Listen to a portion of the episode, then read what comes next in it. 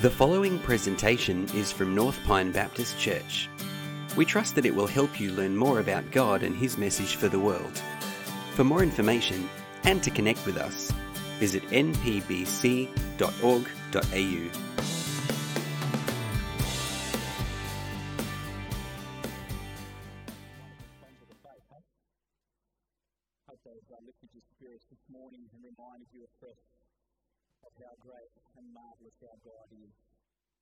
you like to turn with me, please, in your Bible uh, to the New Testament, the book of Thessalonians, First Thessalonians?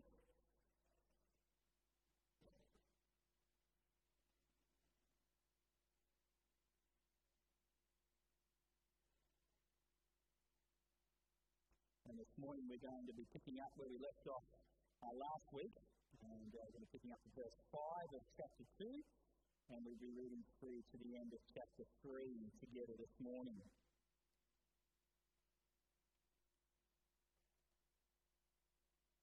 So, 1 Thessalonians chapter 2, commencing at verse 5. Paul speaking of himself along with Silas and Timothy. For we never came with words of flattery, as you know, nor with a pretext for greed, God is witness. Nor did we seek glory from people, whether from you or from others, though we could have made demands as apostles of Christ. But we were gentle among you, like a nursing mother taking care of her own children.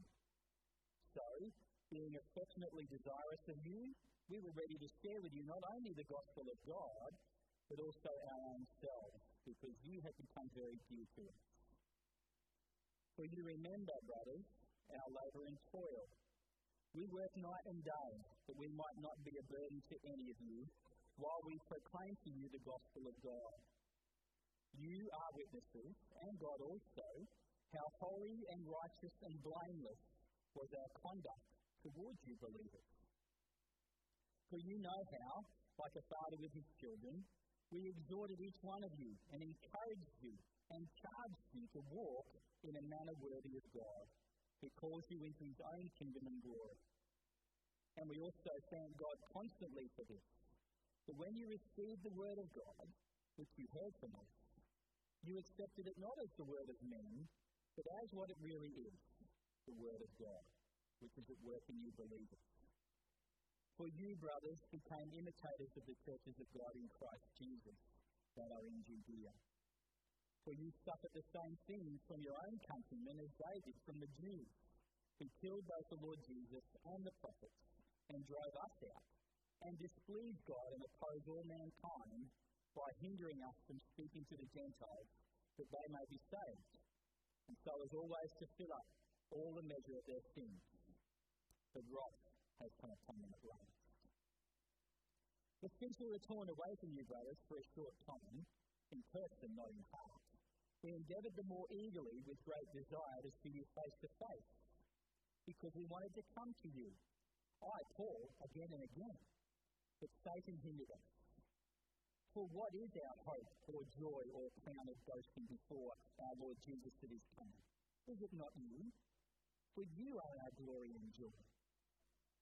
Therefore, when we could bear it no longer, we were willing to be left behind at Athens alone, and we sent Timothy, our brother and God's co worker in the gospel of Christ, to establish and exhort you in your faith, that no one be moved by these afflictions. For you yourselves know that we are destined for this. For when we were with you, we kept telling you beforehand that we were to suffer affliction, just as it has come to pass, and just as you know.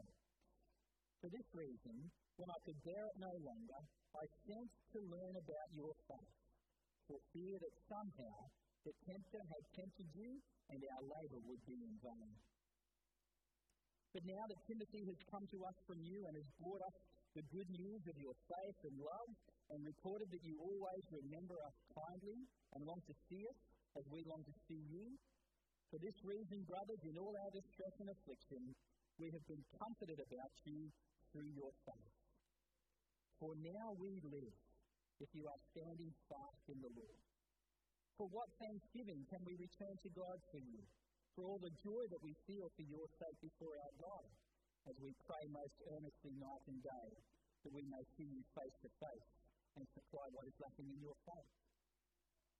Now may our God and Father Himself and our Lord Jesus direct our way to you, and may the Lord make you increase and abound in love for one another and for all, as we do for you, so that He may establish your hearts blameless in holiness before our God and Father at the coming of our Lord Jesus with all His saints. This is the word of the Lord.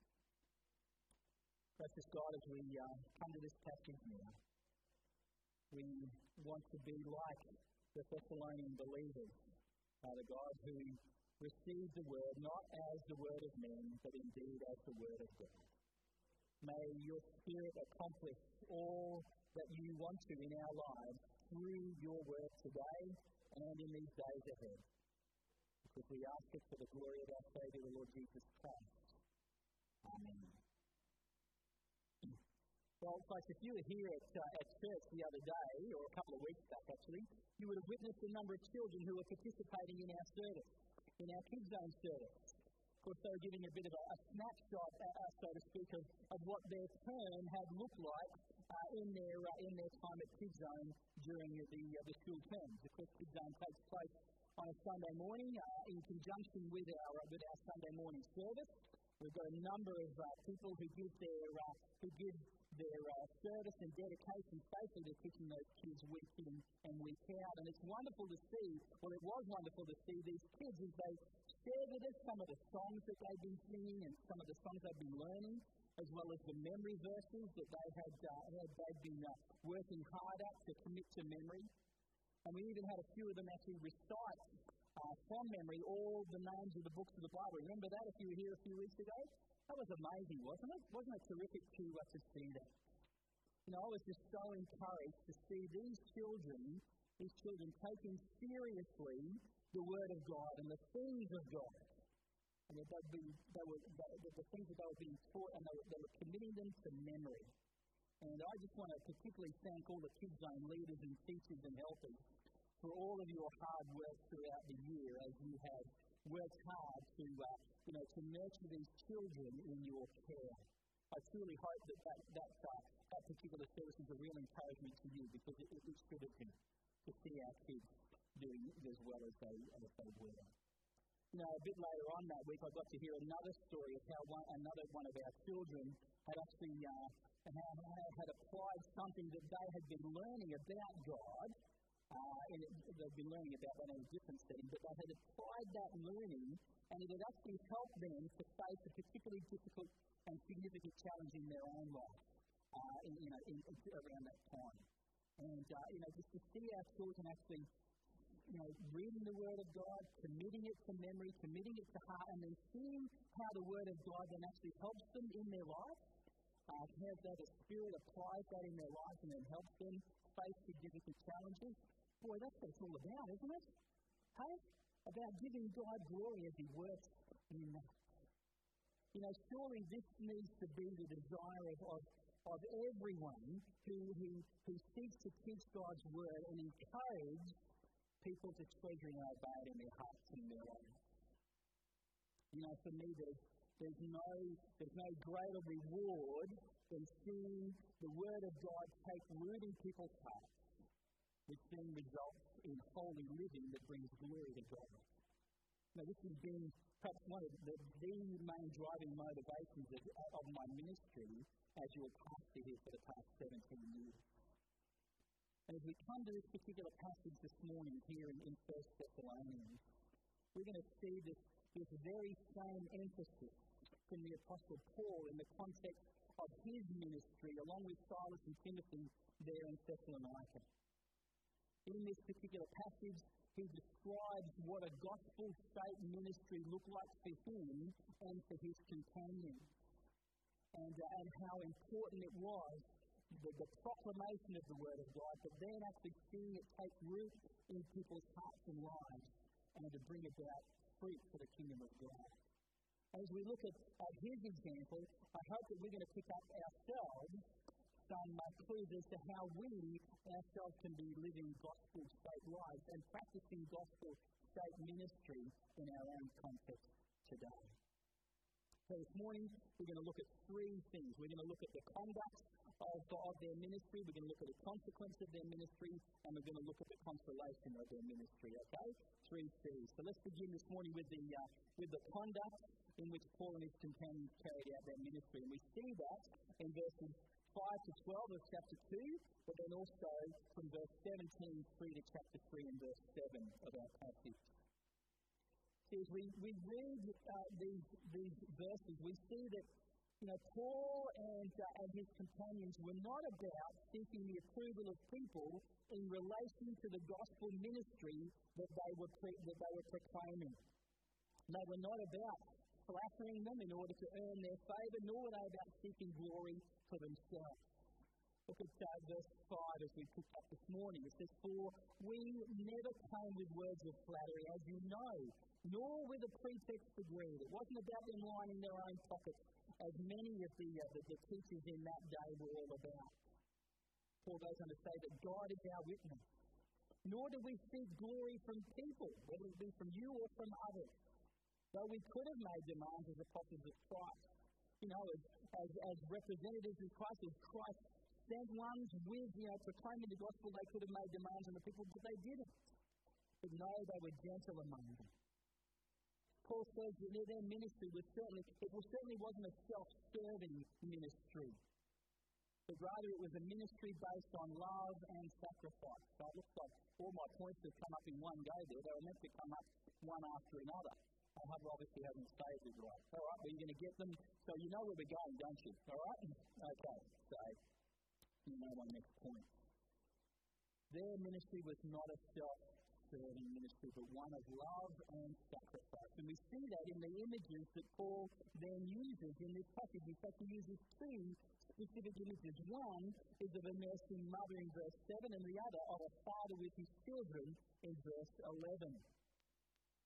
You know, in likening himself to a nursing mother, Paul basically says that he and his companions, they were gentle towards these Thessalonian Christians course, it speaks to us. You know, if anyone's ever seen a, a mother, you know, nursing a child, there's a, there's a tenderness and, and a kindness that is there. But of course, to nurse a child means you care for that child. You want to, to make sure that that child is getting what they need in order to, to survive and, and to thrive and to grow. And Paul is saying that was, that was his focus. He wanted to see these, these Thessalonian believers you know, grow and thrive in their faith in the Lord Jesus Christ. And that was his main emphasis of his ministry to see that that happened, to disciple these, these believers in the faith in Jesus Christ. But they did so with tenderness and gentleness. Now, one of the things I, uh, sort of, I was thinking of about know, how Paul and, and his companions shared the gospel with these, um, with these believers. It reminds us today about you know, our own uh, efforts in order to share the gospel with those around about us. And sometimes, you know, when it comes to sharing the gospel with others, we can sometimes uh, see them just as evangelistic targets, can't we? You know, like, here's this person I need to share the gospel with, and so we kind of sort of see the person as a, as a project rather than a person rather than a, than a human being that God loves and, and treasures and, and wants them to, to come to a, a faith in Him and, and, and, and to enjoy a relationship with Him. You know, there's a time and a place for sharing the gospel with complete strangers. But I think that, you know, when it comes to the, the vast majority of our evangelistic efforts, what we need to do is we need to make sure that we're taking time to get to know people the people who we actually wanted to share the love of Jesus with. That we, that we take time to genuinely care for and, and have concern for them and for their spiritual well being. To genuinely care for them. To share our lives with them, just as Paul says here, that when they came, they not only shared the message of the gospel of God with them, but they shared their very selves with these people.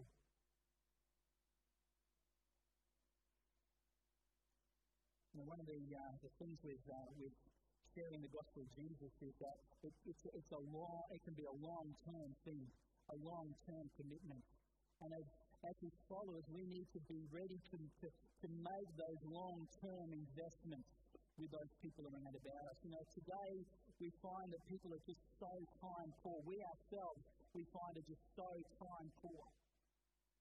One of the challenges we face as Christians today in the midst of the busyness of life and that sort of thing is that, you know, we, as we heard last week, we've been entrusted with the gospel of God to take that to our world. And that means that we have to make sure that we are, we are finding the time to invest in these relationships, to build them up, to, to, to get to know people, to get to know what makes them tick, to get to know what things are, are important to them in their own lives, and then to sort of seek to, to share the gospel in ways which connect with those, with those you know, things in, in those people's lives as well. Of course, at some point, you know, we, we can certainly share, you know, Jesus through our actions and that sort of thing and by showing love and, and concern. But at some point, there needs to come you know, a, communication of the gospel message and a call for response in that.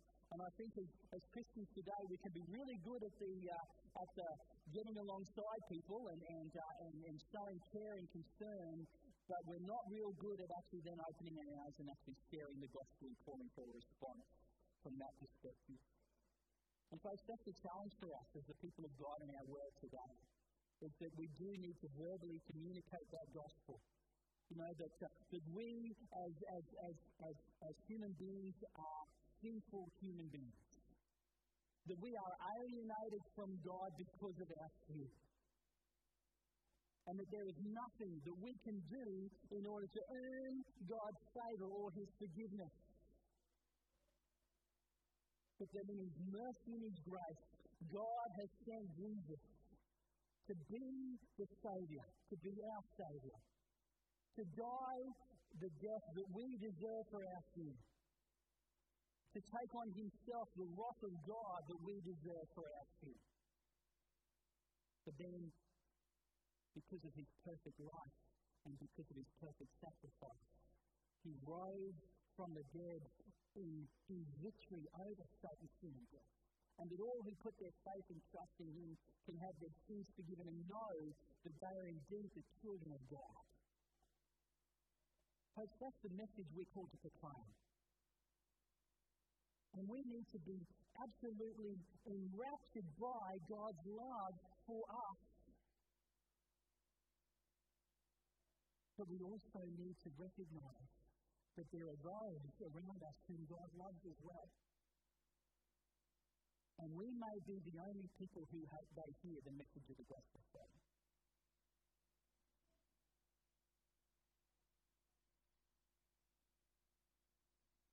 Need to be like nursing mothers in terms of our love and affection and care for the people around us. Not only did Paul and his companions share the gospel message, but what they also especially concerned with was their own conduct. So that they did nothing to undermine the message they preached. We see that in verse 10 of our passage this morning, where Paul writes, You are witnesses, and God also, how holy and righteous and blameless was our conduct towards you believers. You know, none of us are perfect, and we are going to do things which are sinful and hurtful. And we need to be people who are ready to admit our sin, confess that, and seek the forgiveness of God and of one another, those whom we hurt. But what we also need to do is, is, is live in such a way that commends the gospel message rather than condemns it. And how sadly we see so many examples of the way in which Christians live, it actually serves as a, something which actually makes the gospel unattractive rather than attractive. Isn't that true?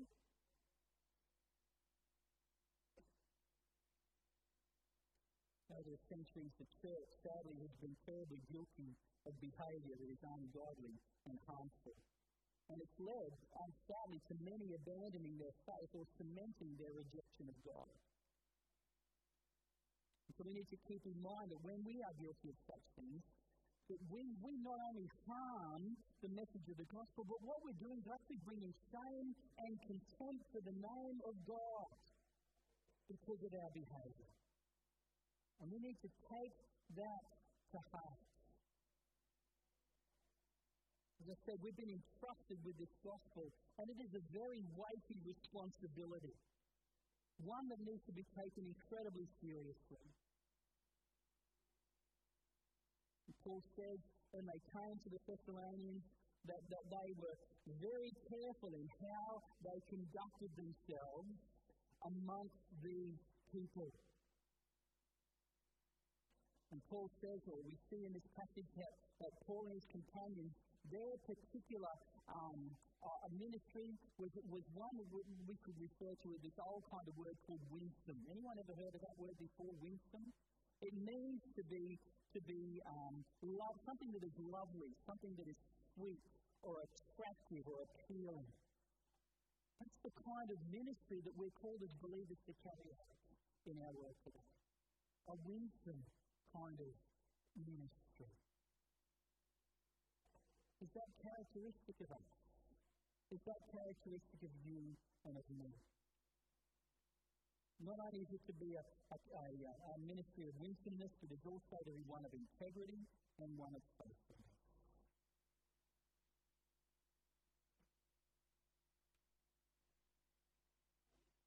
Paul and Silas and Timothy, they were willing to pay any price. Were willing to make any sacrifice in order to share the gospel. And they did it in a way that just said was wisdom, but it was also one of humility, integrity, and faithfulness to the world around about them. And that's the kind of ministry we are called to have ourselves as the people of North Pine Baptist Church, but particularly as followers of Jesus.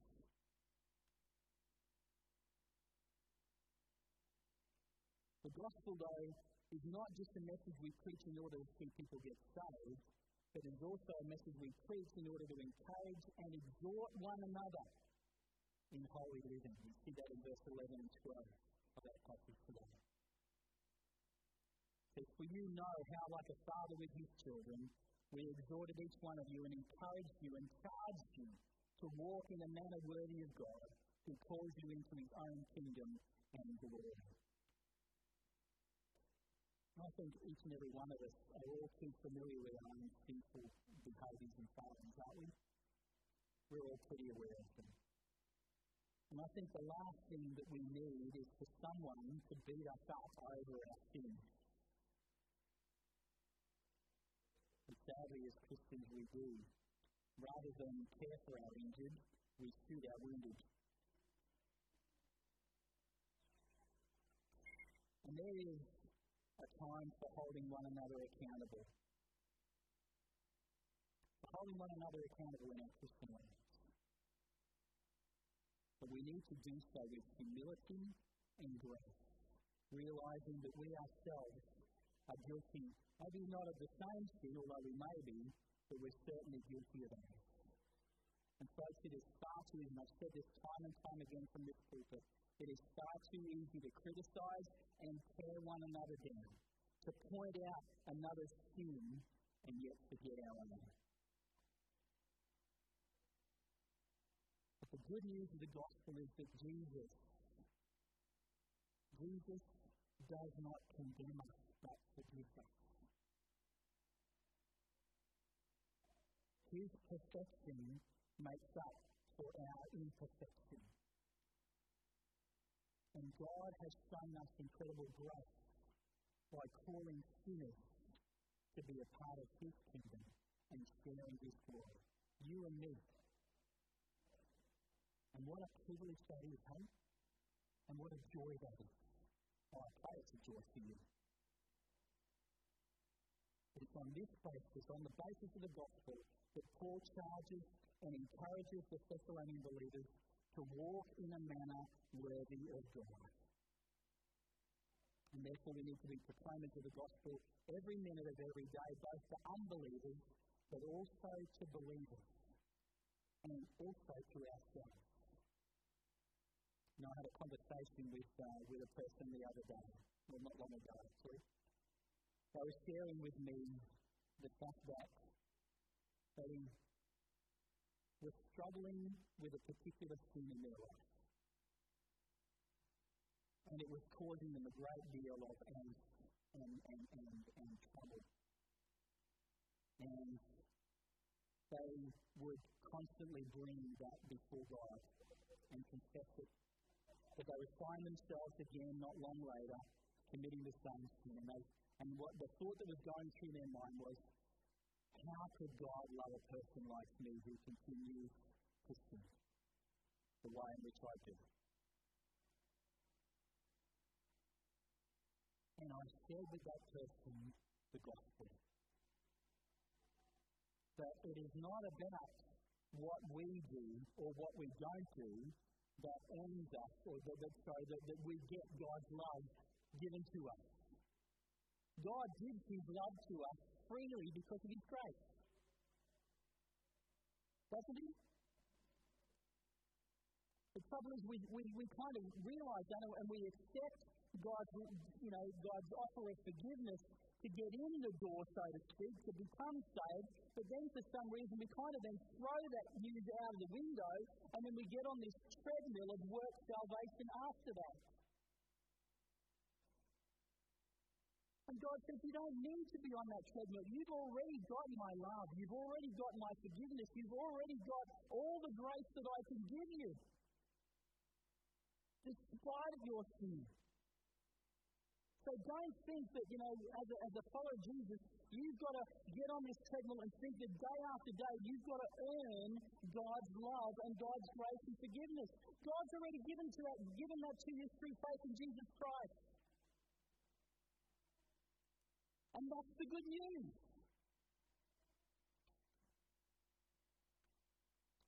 reading another wonderful book while I was uh, you know, on my time off. And I know I've been telling you about a whole lot of books recently, but I've had so much fun to read, it's been great. But the book that I've been reading is by a fellow called Erik Raymond, and it's called He is Not Ashamed. And it's based on that, uh, that verse in Hebrews chapter 2, verse 11, where it speaks about Jesus. It says, He is not ashamed to call us brothers. Now, I know for perhaps the ladies that can probably jar a bit because, because of, you know, the feminine kind of context, but but when we're speaking about that, know, speaking in the context of, of, of biblical covenant and that sort of thing, we're all brothers in Christ because it, it, it's to do with that, with that, with that, with that covenant love of God and the family relationship that God that God set up. Jesus says is not ashamed to call us brothers or sisters in Christ. Sometimes we can think we get so ashamed, don't we? We get so ashamed of ourselves. But God is not ashamed of you if you put your faith and trust in Jesus as Lord. Regardless of what your life looks like now, your life might look a real mess right now. Jesus is not ashamed. Not ashamed to call you our friend according to his child.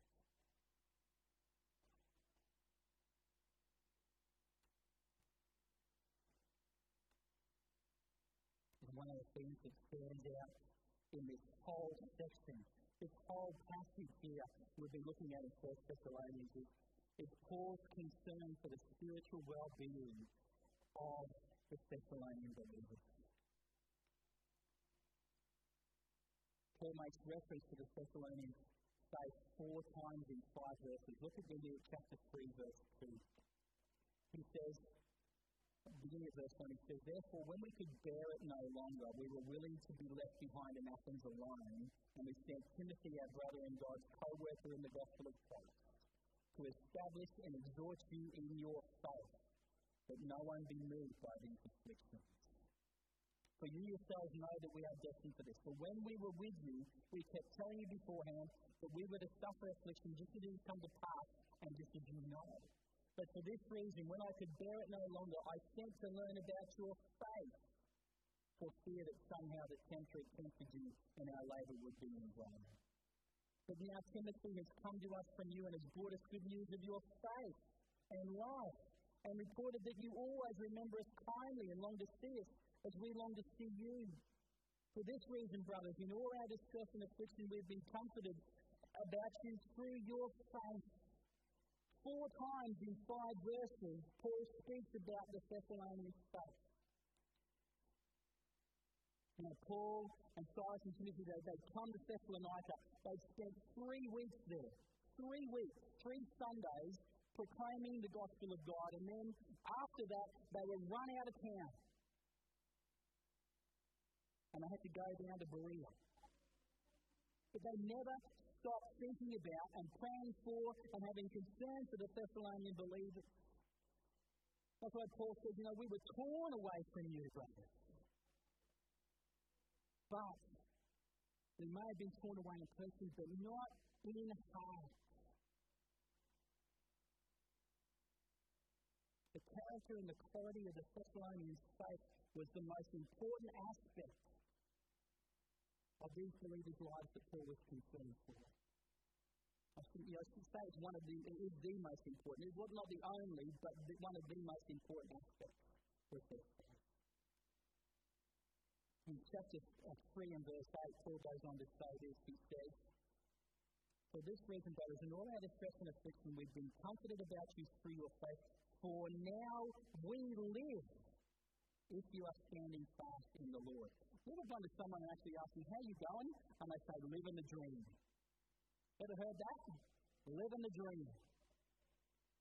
For Paul to see the Thessalonians standing strong in their faith, he was living the dream. In fact, his life couldn't be any better because of the, the faith that he saw in these Thessalonian Christians. For anyone in Christian leadership, whether they be a pastor, an elder, a deacon, a Bible study leader, a Sunday school teacher, a youth leader, a parent, the most important thing that should be the spiritual well being of those whom we've been entrusted to teach and to model the gospel to. In fact, the spiritual well being of our brothers and sisters in Christ should be the primary concern of everyone who calls himself a follower of Jesus. And the question we need to ask ourselves today is this is, is that fact reflected in our life priorities? Is it reflected in our conversations with one another? When we go out for morning tea after the church service on a Sunday, what are our conversations about? Are they about matters of faith or are they about the footy? Are they about the weather? Are they about, you know, this, that, and, you know, whatever else is, you know, fairly sort of insignificant in our world today? Can I, can I encourage you, one another, that when you get together with fellow believers and you're chatting with one another, have meaningful conversations. And when I say meaningful conversations, I mean conversations about how you're going in your faith, how you're going in your walk with Jesus. Is there something that I can be praying for you in that? Do you have things that you can be praising God for that you can see He's been at work in your life? Are there things that you're struggling with that I can be praying with you about?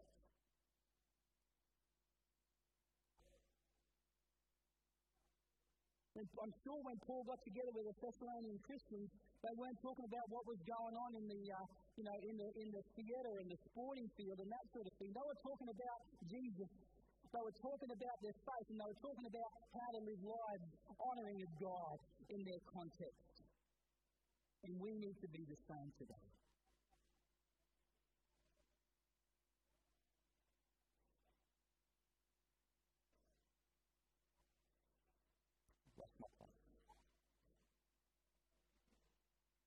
It's important to care about each other's earthly needs. And we need to be praying for, for their physical situations. Basically, we do that. We, through our newsletter, we make you, we make you aware of, of people in our congregation who are going through particularly difficult times and challenges in their lives. And we, we, we seek to, to meet the practical everyday needs of one another. But one of the most important things, the most important thing we need to be focused on in terms of our attention is one another's spiritual condition and our walk with Jesus. The next two points are really quick, okay? That was just the first. All right? The next characteristic of the gospel shaped ministry that I want to draw our attention to is, is the consequence of the gospel ministry that Paul and his companions carried out there in, in Thessalonica. We see that in verses 13 to 16 of chapter 2. where he says this. He says, and we, thank also, we also thank God constantly for this, that when you received the word of God, which you heard from us, you accepted it not as the word of men, but as what it really is, the word of God, which is the work in believers. For you, brothers, became imitators of the churches of God in Christ Jesus that are in Judea. For you suffered the same things from your own countrymen as they did from the Jews. Paul thanks God and rejoices in the knowledge that as they preached the gospel, as they lived out the gospel amongst these Thessalonian Christians, there were those who accepted the word of God as that, the word of God. And the, the, evidence of that, the evidence of their genuine conversion, was that they became imitators of Paul and of the other Christian churches, particularly those in Judea who were coming under persecution. Now, there's a great concern today for that, that there are many in our churches, particularly churches around our own country, but right across the world, where people do not accept the Word of God in the same way that the Thessalonians accepted the Word of God here.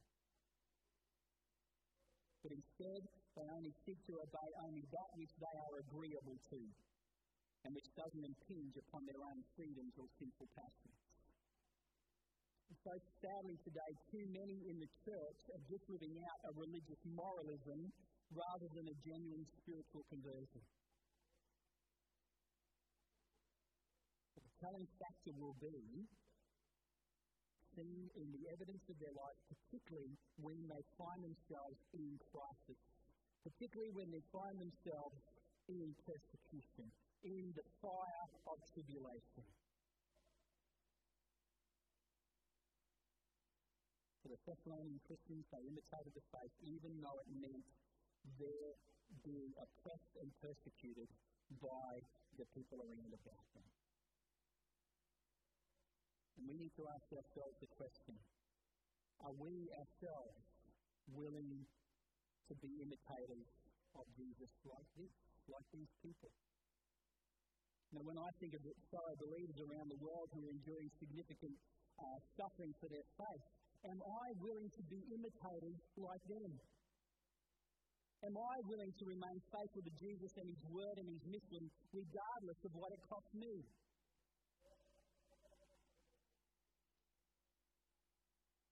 The life of a genuine follower of Jesus will be one of suffering and hardship in this world. We saw that last week.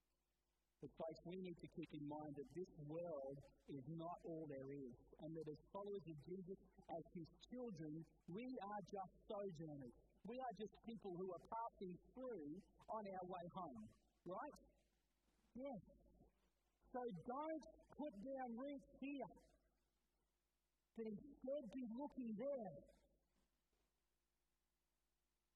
Francis Chan once used a, um, a, uh, a, wonderful illustration of what eternity looks like. He had this massive, big, long rope. It was the longest rope I'd ever seen. And it just went on and on and on. And he sort of, you know, unraveled it for a while. And, and then at the end, right at the very end, was this little bit of, of, of tape around one end of the rope.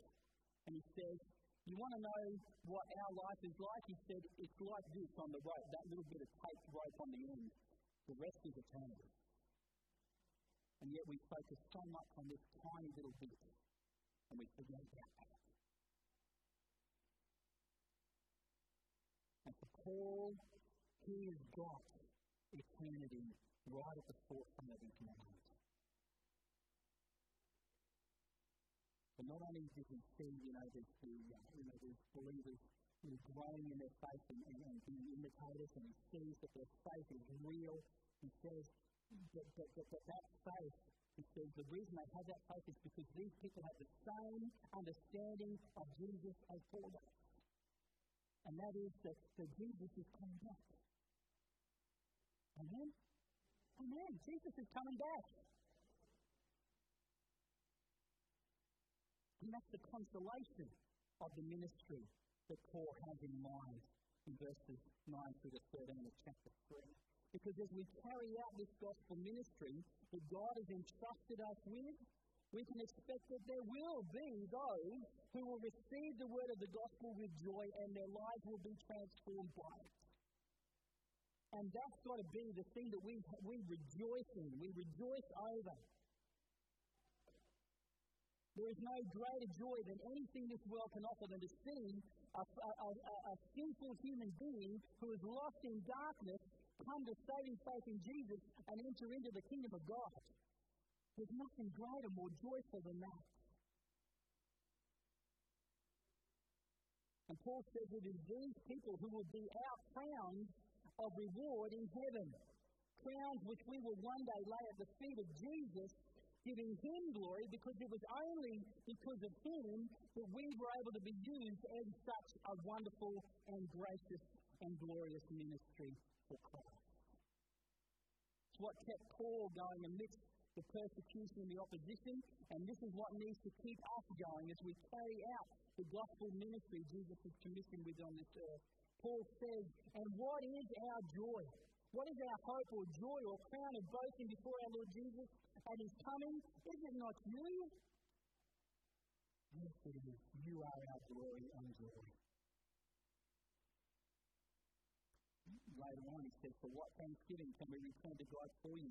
For all the joy that we feel for your sake before our God as we pray most earnestly night and day, that we may see you face to face and supply what is needed in your faith. Paul saw that this was, this was his consolation. This is what kept him going, knowing the joy that he had in being used by God to bring lost, broken, sinful human beings into a relationship with God that they might be restored and they might be given hope and they might have eternal life in Jesus Christ.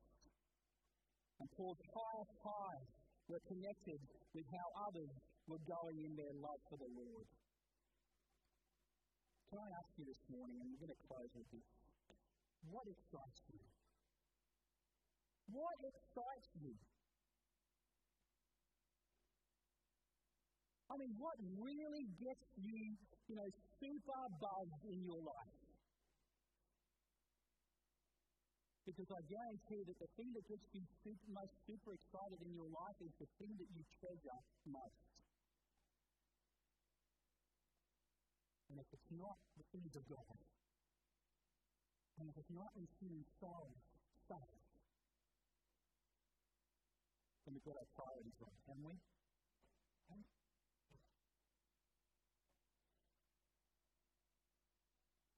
We will face growing opposition in the years ahead, you can guarantee it.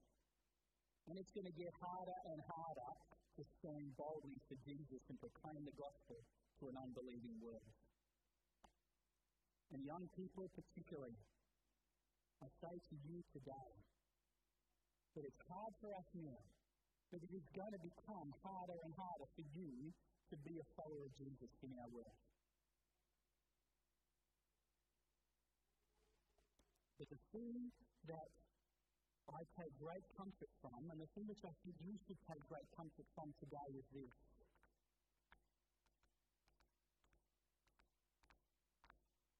Not that. Is that Jesus is with you.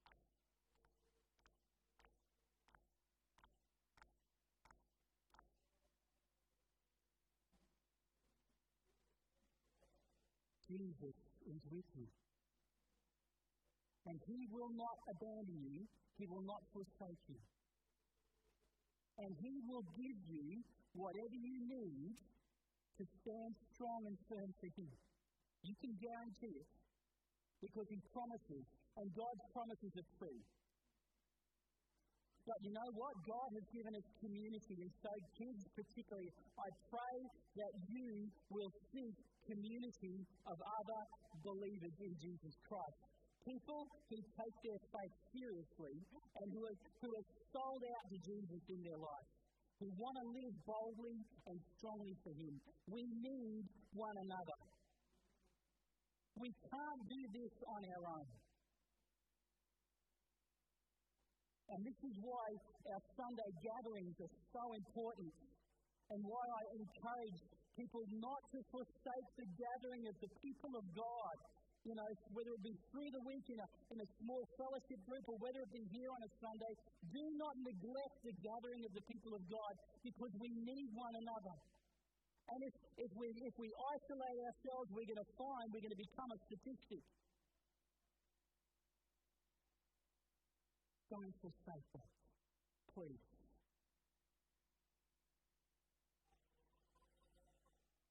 Paul finishes this section with a prayer. And Maura opened up this, this uh, service today with this song, Prayer, and it's just a, a, another, just, it just reaffirms to me, you know, God's Spirit has, has really been at work in putting this service together this morning, as He always is. But it's this prayer of Paul. He says, can I just read it to you? He says, Now may our God and Father Himself and our Lord Jesus direct our way to you. In other words, there's that community, right? There's that togetherness. Direct our way to you, and may the Lord make you increase and abound in love for one another and for all. We need to be a loving community of God here in this place.